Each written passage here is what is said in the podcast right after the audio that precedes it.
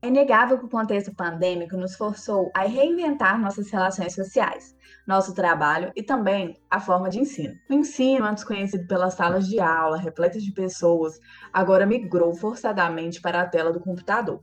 Essa mudança drástica e repentina colocou à prova a capacidade de reinvenção de todos os estudantes, mas nem sempre a adoção de novas práticas é feita com facilidade. Afinal, o desconhecido gera uma certa angústia e medo, além de desconfiança dos resultados que almejamos. Nesse episódio, iremos conversar sobre alguns estilos de ensino e assim lhe ajudar a entender melhor essa fase de transição na forma em que aprendemos, para assim se reinventar e se adequar ao novo cenário educacional trazido pelo isolamento social.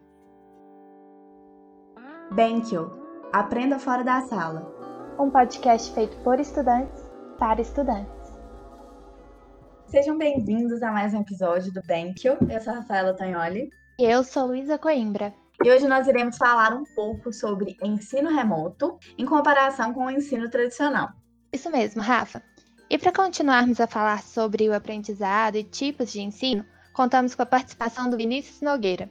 Seja bem-vindo mais uma vez no Bank Vinícius e fique à vontade para se apresentar aos nossos ouvintes e falar um pouquinho do porquê que a gente está discutindo esse tema hoje. Oi meninas, olá ouvintes, meu nome é Vinícius, eu estou no nono período de medicina da UFMG. Bom, hoje a gente veio discutir esse tema de ensino remoto versus ensino presencial, porque afinal, durante a pandemia, todos estamos realizando ensino remoto, né? Os poucos alunos que têm algum privilégio de estar fazendo uma prática geralmente são na área da saúde e muita gente declara ter dificuldade, né, em se adaptar ao ensino remoto. Então eu acho que falando um pouquinho sobre as diferenças dele pro presencial e sobre o que ele pode oferecer de vantagem e desvantagem, a gente pode se adaptar um pouquinho melhor. Com certeza.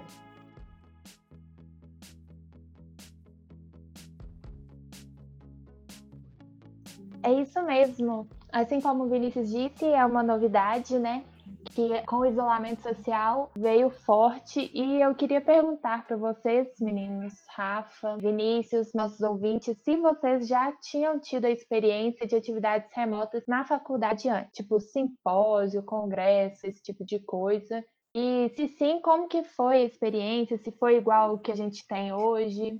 Como que foi? inicialmente eu ia falar que sim, mas eu acho que não. Só que tem tanto tempo, parece que tem tanto tempo já que a gente está, né, uhum. em EAD, que assim, parece que eu já vi o EAD há tanto tempo. Mas eu acho que, na real, nunca tinha tido antes da pandemia, assim. Eu não tinha tido, e inclusive os poucos eventos que eu já tinha visto, assim, eu não via com muitos bons olhos, sabe? Eu tinha um preconceitozinho, assim, nossa, uhum. uma coisa é AD, uma coisa remota, um negócio assim, não sei se presta, não. Eu juro que eu tinha um preconceito mesmo. Sabe quando que eu tive a primeira vez, assim, reunião? Foi antes da AD, agora eu lembrei. Por um projeto social que eu participo. Como é muita gente diferente, cada um com um emprego, cada um com um horário, a gente costumava fazer muito reunião pelo Hangout. Foi a primeira vez que eu usei esse modelo assim. E aí eu lembro que eu participei de uma reunião do CA, depois por Hangout também, que eu não ia poder participar. E eu era secretária. Eu falei assim: ah, gente, me liga aí no Hangout que eu vou participar da mesma forma e tudo.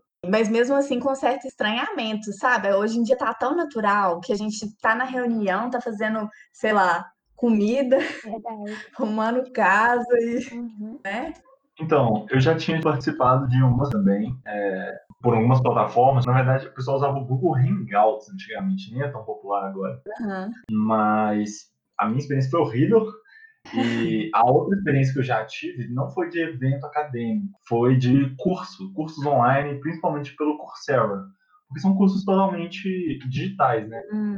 É, são MOOCs. Então, também não gostei muito da experiência, porque o contato com os facilitadores do, do, curso, né, com as pessoas que oferecem o curso, ele é muito dificultado. Então, às vezes você tem uma dúvida, demora duas semanas para te responderem, alguma coisa desse tipo. Mas, atualmente, eu acho que o que mais está facilitado são as, as reuniões, né, e as aulas, porque a gente já tem pleno domínio, a maioria das pessoas né, já tem pleno domínio das plataformas, seja ela o Google Meet, ou o Microsoft Teams, ou o Zoom, ou o Skype. Agora, questão de qualidade, divide muitas opiniões, né? Com certeza. É, eu também já tinha feito uns cursos online, mas assim, na pandemia, né, aumentei muito esse fluxo e acabei acostumando um pouquinho, porque eu acho que é igual você falou, né? A gente estranha um pouco essa questão de, de não ter aquele contato na hora, poder tirar dúvidas, enfim.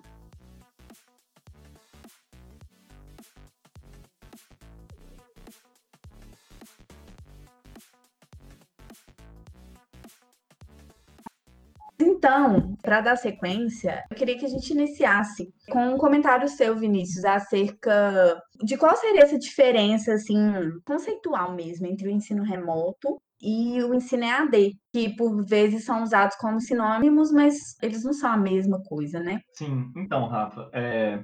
no caso da FMG, a gente tem utilizado o ensino remoto emergencial. Assim, o que a FMG autorizou depois que as atividades foram interrompidas da pandemia foi a realizar ensino remoto emergencial. E ele tem diferenças significativas em relação ao ensino à distância. Muitas outras faculdades, escolas estão tentando se adaptar ao ensino à distância, mas o que a gente tem na FMG é o ensino remoto emergencial. E qual é a diferença entre eles? No ensino à distância, tudo que você vai tentar aprender são coisas que podem ser ensinadas à distância, são coisas que podem ser aprendidas em sua totalidade à distância. Enquanto que no ensino remoto emergencial, você vai tentar aprender o que for possível dentro daquela circunstância, que, que é o cenário que a gente está vivendo hoje, né? O cenário de pandemia é muito parecido com o cenário de guerra, né? E o ensino remoto emergencial ele foi desenvolvido em cenário de guerra. Se eu não me engano, os primeiros relatos de ensino remoto emergencial acho que foram em algumas guerras que tiveram no Oriente Médio, na Guerra da Síria, em que as crianças moradoras né, do país tinham que continuar tendo ensino, mas como o país estava em guerra, eles precisavam fazer esse ensino adaptado é, de forma remota e de forma emergencial, né, para não compensar, mas assim,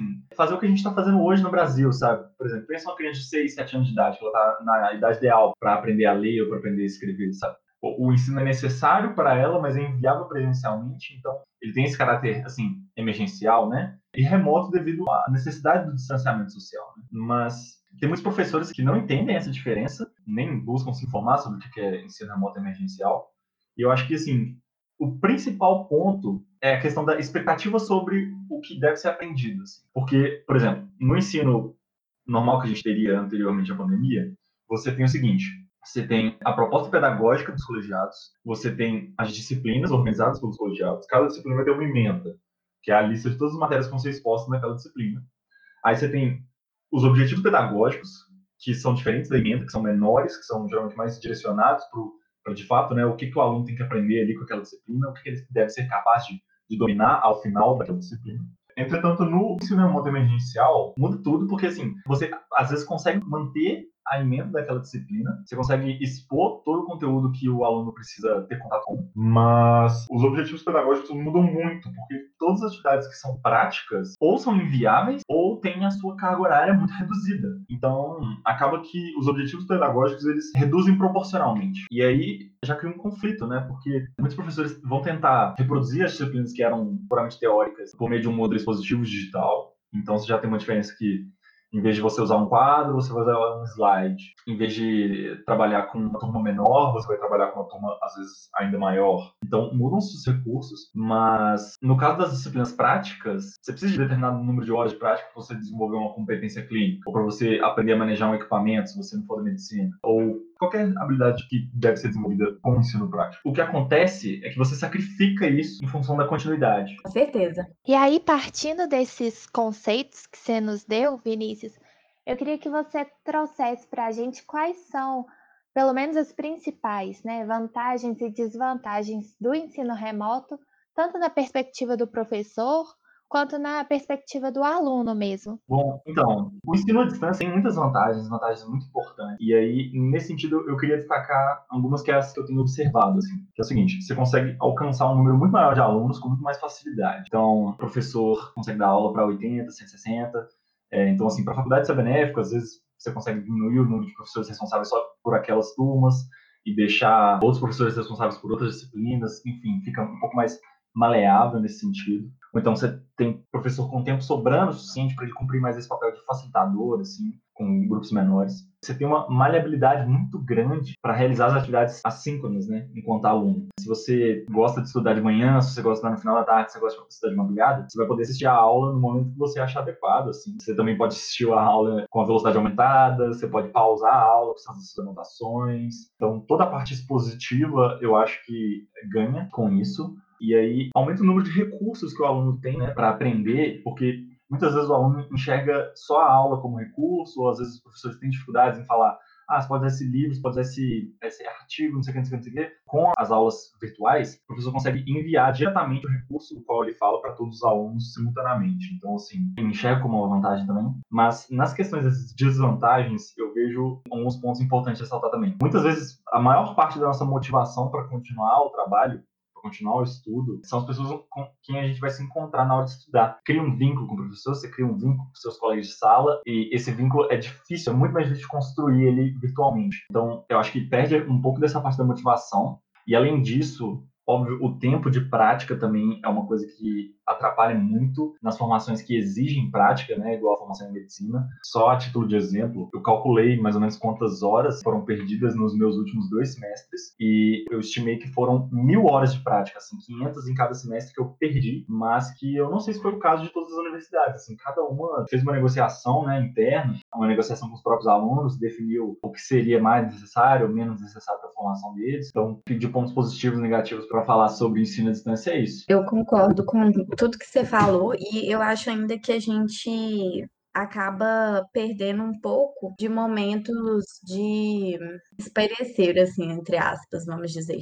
Porque quando você está no presencial, entre uma aula e outra, você vai pegar um lanche, aí. Isso pode acontecer em casa também, né? Ainda mais dependendo da pessoa, mas eu acho que acontece com menos frequência, porque acaba virando até um hábito, né? Aí você aproveita para trocar uma ideia com alguns colegas, que entra nisso que você falou também, né, de criar o vínculo. Então, a gente acaba indo mais direto, não sei, assim, nas aulas, no, no trabalho. Por exemplo, meus amigos que estão trabalhando de home office, todos estão falando, nossa, estou trabalhando muito mais, eu começo antes, paro depois, não faço intervalo muitas vezes, porque você não tem aqueles momentos, né, certos que você tinha tem que chegar no meu ambiente de trabalho tal hora, sair tal hora e fazer intervalo tal hora. Mas eu acho que isso para a faculdade também acaba sendo verdade. Uhum. E o cansaço, né, de ficar ali em frente ao computador por muito tempo, que a gente sabe, né, e está sendo discutido também com frequência aí nos ambientes de ensino e de trabalho. Uhum. Uhum. É, então, essa questão realmente eu acho que isso veio não só com a pandemia, assim, quando vieram os smartphones, vieram o WhatsApp, você não tem um número pessoal um número profissional, você junta tudo ali no mesmo número, já era um problema que todo mundo apontava que acontecia, né? Muitas vezes apareciam demandas de estudo, demandas de trabalho fora do horário comercial, o que gera incômodo, gera estresse. Às vezes as pessoas não conseguem deixar de lidar com aquela demanda naquele momento, e isso é uma questão realmente para todo mundo. É uma questão que eu acho que é, que é importante saber discernir, sabe? Tipo assim, é, estudo é uma forma de trabalho. Então, se você está estudando fora do horário comercial, você está tirando do seu tempo de lazer, né? Você está esquecendo de deixar o seu tempo de lazer como um tempo protegido, um tempo reservado, direcionado só para isso. E aí, muita gente fala de sobrecarga, eu enxergo que é por causa disso, sabe? Agora, é, a questão do tempo de tela, realmente eu acho que isso é invariável para todo mundo, aumentou muito o número de horas de tela. E assim, na pediatria a gente sempre fala né, com as mães assim: ah, nunca deixe seu filho ficar mais de duas horas no computador, não deixe ele ter um smartphone antes dos 12 anos, coisas desse tipo. Só que a gente não tem um parâmetro do que é saudável, do que não é saudável, do que é adequado, não é adequado para adulto, né? Inclusive, eu acho que vai ser interessante, assim, estudos que isolem esse tipo de variável mas tem algumas estratégias que a gente pode usar para aprender a lidar com isso, né? A primeira, disparada, na minha opinião, a mais importante de todas é a ergonomia. Você tem que, uhum. é, não necessariamente investir dinheiro numa cadeira excelente, num suporte notebook, mas você tem que tentar aplicar os princípios, né? Assim, de manter a sua coluna perpendicular às suas pernas, de manter a tela do seu notebook na altura dos olhos. E aí, a forma de adaptar isso vai da criatividade da pessoa. Já vi muita gente coloca aqueles livrões grossos, ou até caixa de sapato para apoiar o notebook, na altura dos olhos. Eu já vi gente colocando travesseiro atrás da cadeira para tentar forçar a coluna um pouquinho mais para frente, e isso ajuda a não ficar corcunda né? Mas é, são adaptações que merecem muita atenção. Agora, sobre o tempo de tela, uma dica que eu vi que funcionou muito bem para mim, funciona há muitos anos, porque eu sou um viciado em computador há muitos anos, é o seguinte: quando você está olhando durante muito tempo para uma tela, o problema é que geralmente gera cansaço nos olhos, dor de cabeça quem é mais sensível, é porque o seu cristalino não varia. Assim, os músculos que controlam o seu cristalino, eles ficam na mesma posição é, e você não muda a distância do foco. Então você está sempre com a visão focada em uma coisa que está perto. E aí uma estratégia que funciona bem é você olhar para uma coisa que está longe, olhar para fora da janela, para outro prédio, ver a vista, olhar para qualquer lugar que você possa olhar que seja distante, porque isso contrai exatamente os músculos antagonistas aos que estavam contraídos antes ali para regular o cristalino e aí você relaxa a musculatura que te faz ver perto. E, e isso funciona muito bem para mim, tipo, eu não sei se tem correlação, mas assim, sério mesmo, eu devo ter um tempo de tela médio, assim, desde que eu tinha uns seis anos de idade, de umas quatro, seis horas por dia. Eu uso muito computador mesmo, assim. Mas eu nunca tive problemas de visão por causa disso, eu não tenho dor de cabeça por causa disso. E essa estratégia de desviar o olhar para uma coisa mais longe é uma coisa que eu já implementei há muitos anos. E assim, eu moro em apartamento, então olhar qualquer coisa que esteja distante é relativamente mais fácil para mim. Mas fazer intervalos regulares, né, levantar da cadeira, se movimentar de hora em hora, fazer alongamentos, principalmente para as panturrilhas, fazer um exercício para panturrilha é uma coisa muito boa. E, óbvio, né, todas as dicas é, normais de saúde, né, fazer uma hora de atividade por dia, dormir oito horas por noite, ser saudável, beber três litros de água, isso tudo continua valendo. Vinícius, deixa eu te perguntar esse negócio do olho, que vai valer demais para mim, que tenho muita dor de cabeça e agora, com muito tempo de tela, piorou muito. Quanto tempo eu tenho que mudar o foco da minha vista? De quanto em quanto tempo? Pô, eu não conheço nenhum valor para isso, mas eu costumo fazer isso nos meus intervalos, então sempre a cada meia hora, assim. Todo intervalo que eu tenho, eu paro, olho para a janela. Tipo assim, agora o meu computador ele não está na direção da janela, mas fica até mais fácil quando o seu computador está virado para a janela, porque aí você só só arreda um pouquinho a cadeira e olha para frente. Continua olhando para frente. Eu já me faço isso a cada meia hora, funciona bem para mim, mas você tem que ir testando, assim. É uma coisa que você vai descobrir como funciona melhor para você testando. Verdade. E, assim, só complementando o que vocês já falaram muito bem sobre vantagens e desvantagens, um ponto que pessoalmente eu achei que exigiu mais no ensino remoto foi a disciplina. Não sei se vocês notaram isso também, mas como assim a gente fica mais responsável pela organização do nosso tempo, digamos assim, né? A gente tem mais liberdade, porque muitas das nossas atividades são assíncronas. Então eu acho que exigiu mais disciplina da nossa parte, não postergar as coisas, de não procrastinar. E a outra coisa também, disciplina no sentido de que muitas aulas síncronas são gravadas. Não sei para vocês, mas assim, o simples fato de eu saber que está sendo gravada, às vezes eu não presto tanta atenção como se eu tivesse presencialmente e soubesse que eu não teria uma segunda aula daquela. Isso é um ponto que eu acho assim que a gente tem que ter muito cuidado. Não sei se é uma vantagem ou desvantagem, mas é algo que pode ser vantajoso, a meu ver, e pode ser desvantajoso também, entendem? Eu queria saber se vocês também sentiram isso e, no caso, os nossos ouvintes levaram a reflexão, né? Se também sentiram isso. Eu não vivi muito isso, na verdade, porque minha faculdade faz todas as aulas síncronas, não deixa praticamente nenhuma aula gravada. Tiveram pouquíssimas vezes que professores deixaram a aula gravada e mesmo assim em momentos que eles deram aula fora do horário, ou porque tiveram um imprevisto, precisou remarcar, ou, por exemplo, tem um professor esse semestre que a disciplina dele é sábado e ele quase nunca dá aula sábado. Aí ele dá aula à noite, mas muita gente já tem atividade extracurricular. Eu mesma por exemplo, não posso quase nem um dia à noite. Então ele deixa as aulas gravadas, né? Porque ele tá dando fora do horário que tá lá na nossa grade. Aí, de fato, eu não assisti quase nenhuma aula dele síncrona. Eu deixei para assistir todas depois, no caso, porque eu tenho até indisponibilidade de horários. E aí eu tava até assistindo uma aula dele antes de gravar este episódio que estamos gravando que eu vou ter prova dele agora. E eu tava assistindo na velocidade 2, assim, incrível, gente. Eu amo. Melhor coisa da vida é isso de velocidade de vídeo. Eu só assisto, só ouço as coisas na velocidade máxima que, que dá para entender o que, que a pessoa tá falando. Esse professor ele fala mais devagar, então velocidade 2 é tranquilo, sabe? E aí, se eu perco alguma coisa, eu vou parando. Mas eu acredito que ter todas as aulas assíncronas e você ter que organizar isso, com certeza fica mais difícil e demanda mais disciplina, organização, cronograma bem feito, enfim, gestão de tempo, coisas que já discutimos e discutiremos ainda aqui no nosso podcast.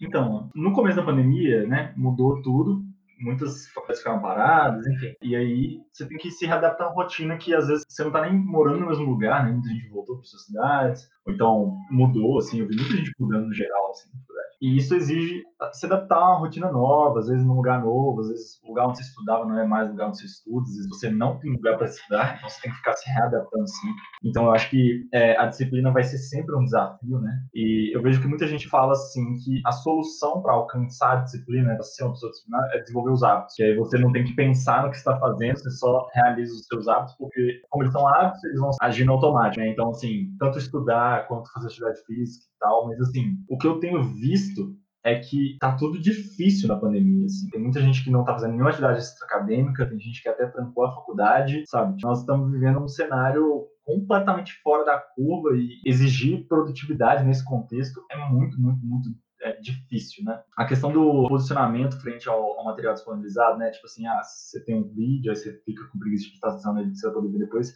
Eu até entendo que isso aconteça também, até pelo mesmo motivo, porque você sempre vai ter mais tempo né, para visualizar o material, mas o que eu vejo, assim, é que varia muito de faculdade para faculdade. A questão principal é a seguinte: se você está dedicando um tempo para você fazer uma atividade, seja ela assistir uma aula presencial, assistir uma aula à distância, ler um capítulo, fazer os seus flashcards, qualquer dedicação que seja ao estudo, você tem que agir de forma deliberada, sabe? Você tem que fazer valer o seu tempo.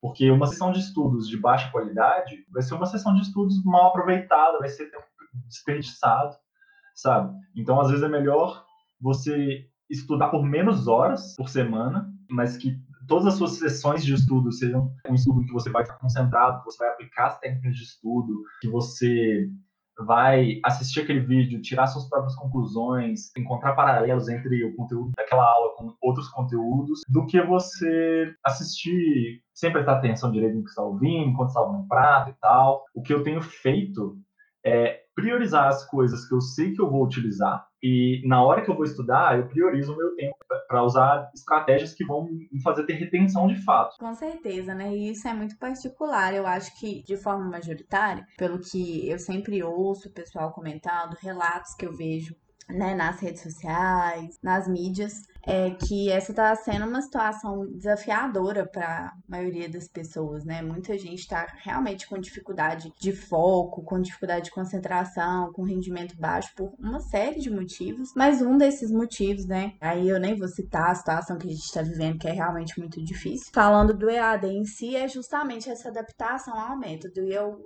acredito que entender um pouco mais e saber usufruir dos benefícios, igual você falou, né? É importante, assim. Para mim, particularmente, no que se diz respeito, aí eu tô tirando de todo o contexto, né? Não tô falando nem nada assim da pandemia em si ou dos atrasos que a gente está tendo, né, na nossa formação, nas perdas, principalmente para quem tem cursos que tem muita prática, né, como o Vinícius também já citou aqui. Então, excluindo tudo isso, falando no sentido puro ali de aula teórica e AD. Para mim, foi muito positivo. Eu tô conseguindo prestar muito mais atenção, anotar mais, estudar mais. Justamente porque no presencial eu dispersava muito durante a aula, porque eu tenho um nível baixo de déficit de atenção, mas ainda assim. Então eu tenho dificuldade de concentração, de manter a atenção por muito tempo. E no presencial era muito difícil eu retomar essa atenção quando eu dispersava. No EAD não é, porque como você tá com a tela ali na sua frente, você consegue anotar com muito mais facilidade. Eu faço meus cadernos digitados, então eu já abro o caderno. Do lado da aula ali, já vou anotando o método que eu anoto, né? Que eu tento anotar de forma mais ativa, é, em cima do conteúdo base lá que o professor tá passando. E isso para mim é muito bom, assim, já que a gente tem que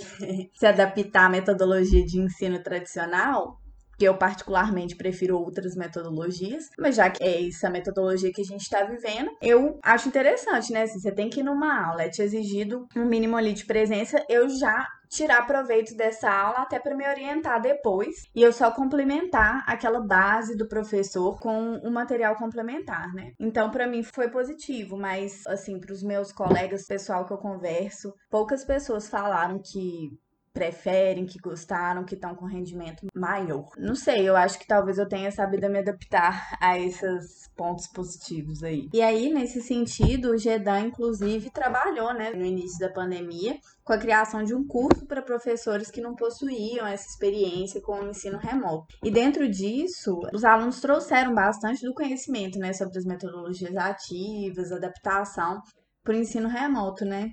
Se você puder comentar um pouquinho sobre essas metodologias, PBL, TBL, e como foi resumidamente pensada a portabilidade mesmo desses métodos para esses ambientes de reunião online, como Meet, Zoom, Teams. Então, sim, a gente fez esse curso. Eu acho que deve ter sido a maior realização do GEDAN desde sua fundação, porque foi um curso que tiveram muitos professores inscritos. Dos professores que concluíram o curso, nós tivemos professores de muita tradição dentro da UFMG, de muito respeito, que realizaram o curso, e a gente recebeu um feedback bom dos alunos sobre as aulas desses professores no ensino remoto emergencial. Então a gente ficou muito com um sentimento de dever cumprido, né, depois que a gente conseguiu viabilizar esse material para os professores. Mas sobre as metodologias é, PBL e TBL, a gente abordou elas no A gente exemplificou como elas poderiam funcionar, como elas funcionam em outras disciplinas, em outras faculdades, e a gente todas as competências que os professores precisariam desenvolver para adaptar o seu ensino para o ensino digital.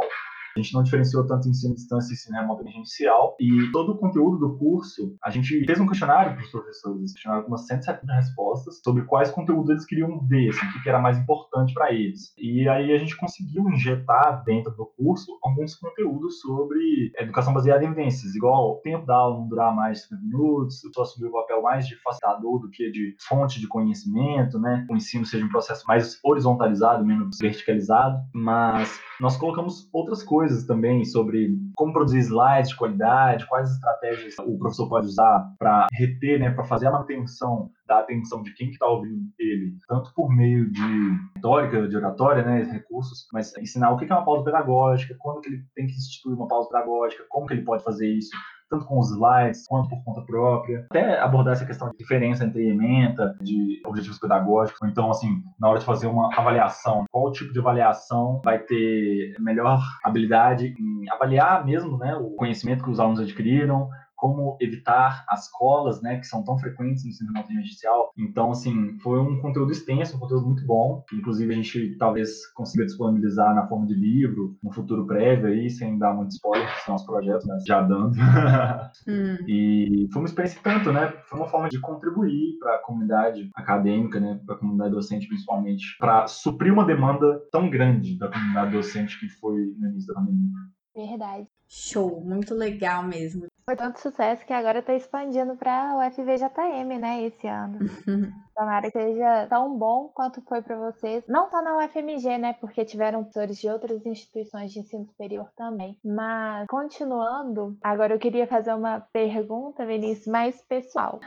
Que é, no ambiente online, a gente tem mais chance de tornar o encontro menos expositivo. Pode colocar coisas mais interessantes, tipo quizzes, essas atividades, que a gente pode fazer simultaneamente. Ou mesmo, ah, vejam essa imagem, essa atividade, esse artigo, enfim, é algo que você mesmo já disse anteriormente, né? Tem essa facilidade da simultaneidade. E aí, a minha pergunta é: qual das plataformas que você já teve contato você prefere no ensino remoto, principalmente por essa questão de interatividade? Então, entre as que a gente citou, Microsoft Teams, Google Classroom, Zoom, Google Meets, eu não tenho preferência por nenhuma porque elas oferecem serviços muito similares entre si. Mas eu acho que quando a pessoa está planejando uma aula e aí ela enxerga, por exemplo, ou os quizzes ou os slides como ferramentas de ensino, ela tem que entender que existe um universo de ferramentas de ensino, sabe? O próprio Paint pode ser uma ferramenta de ensino, outros recursos na internet podem funcionar como ferramentas de ensino. Inclusive, tem uma coisa que eu acho que é muito subutilizada, que são os pads, que é tipo uma telinha assim, onde você consegue usar ela para desenhar,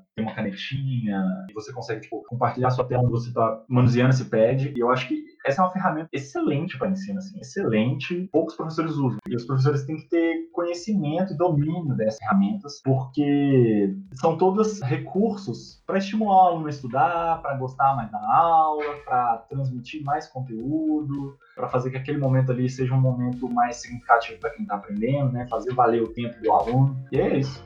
Bacana.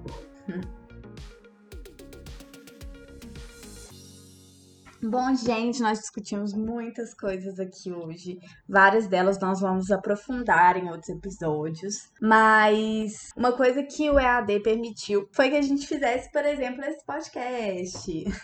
Várias coisas acabaram rolando que talvez se a gente não tivesse em EAD não teriam rolado. E como o Vinícius já citou também, né? Pós-pandemia, com certeza, essas reuniões, eventos, enfim, a nossa vida no virtual não deve acabar. A gente vai voltar pro presencial, lógico. Tô aguardando por isso imensamente. Mas a gente já vai estar tá mais acostumado e o virtual vai chegar mais fácil aí pra gente. Com certeza. A gente viu que muita coisa não precisava ser presencial, né? Muitas reuniões poderiam ser online e adiantar muito. Eu acho que isso foi uma grande vantagem, realmente, Rafa. Com certeza. E eu queria muito agora agradecer a presença do Vinícius e perguntar se ele tem mais alguma sugestão de leitura, de vídeo, filme, documentário, o que quer que seja, para os nossos ouvintes e para nós também. Ah, eu que agradeço vocês pelo convite em participar do podcast. E aí, a minha recomendação vai ser, de novo, um recurso do YouTube, mas dessa vez é um canal de um professor que é um dos maiores canais de educação do YouTube, justamente porque ele é um professor excelente, excelente, assim, as aulas dele são de ficar emocionado mesmo. O canal chama Three Blue, One Brown. Inclusive, ele fez umas lives. Entra na live só para conhecer os recursos que ele usou de didática para dar aula online, porque ele usou vários e ele usou de forma brilhante, brilhante mesmo. Legal. Bacana demais. Muito obrigada pelas recomendações, Denise.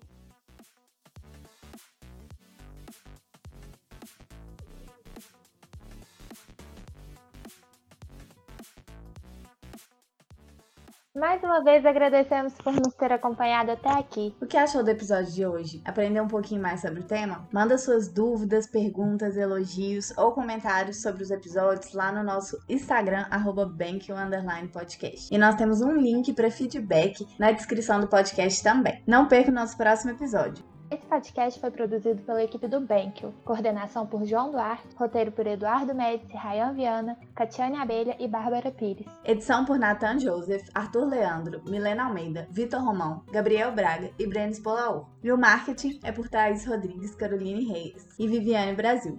Obrigada novamente, eu sou Luísa Coimbra. E eu, Rafaela Tonhani. Até a próxima!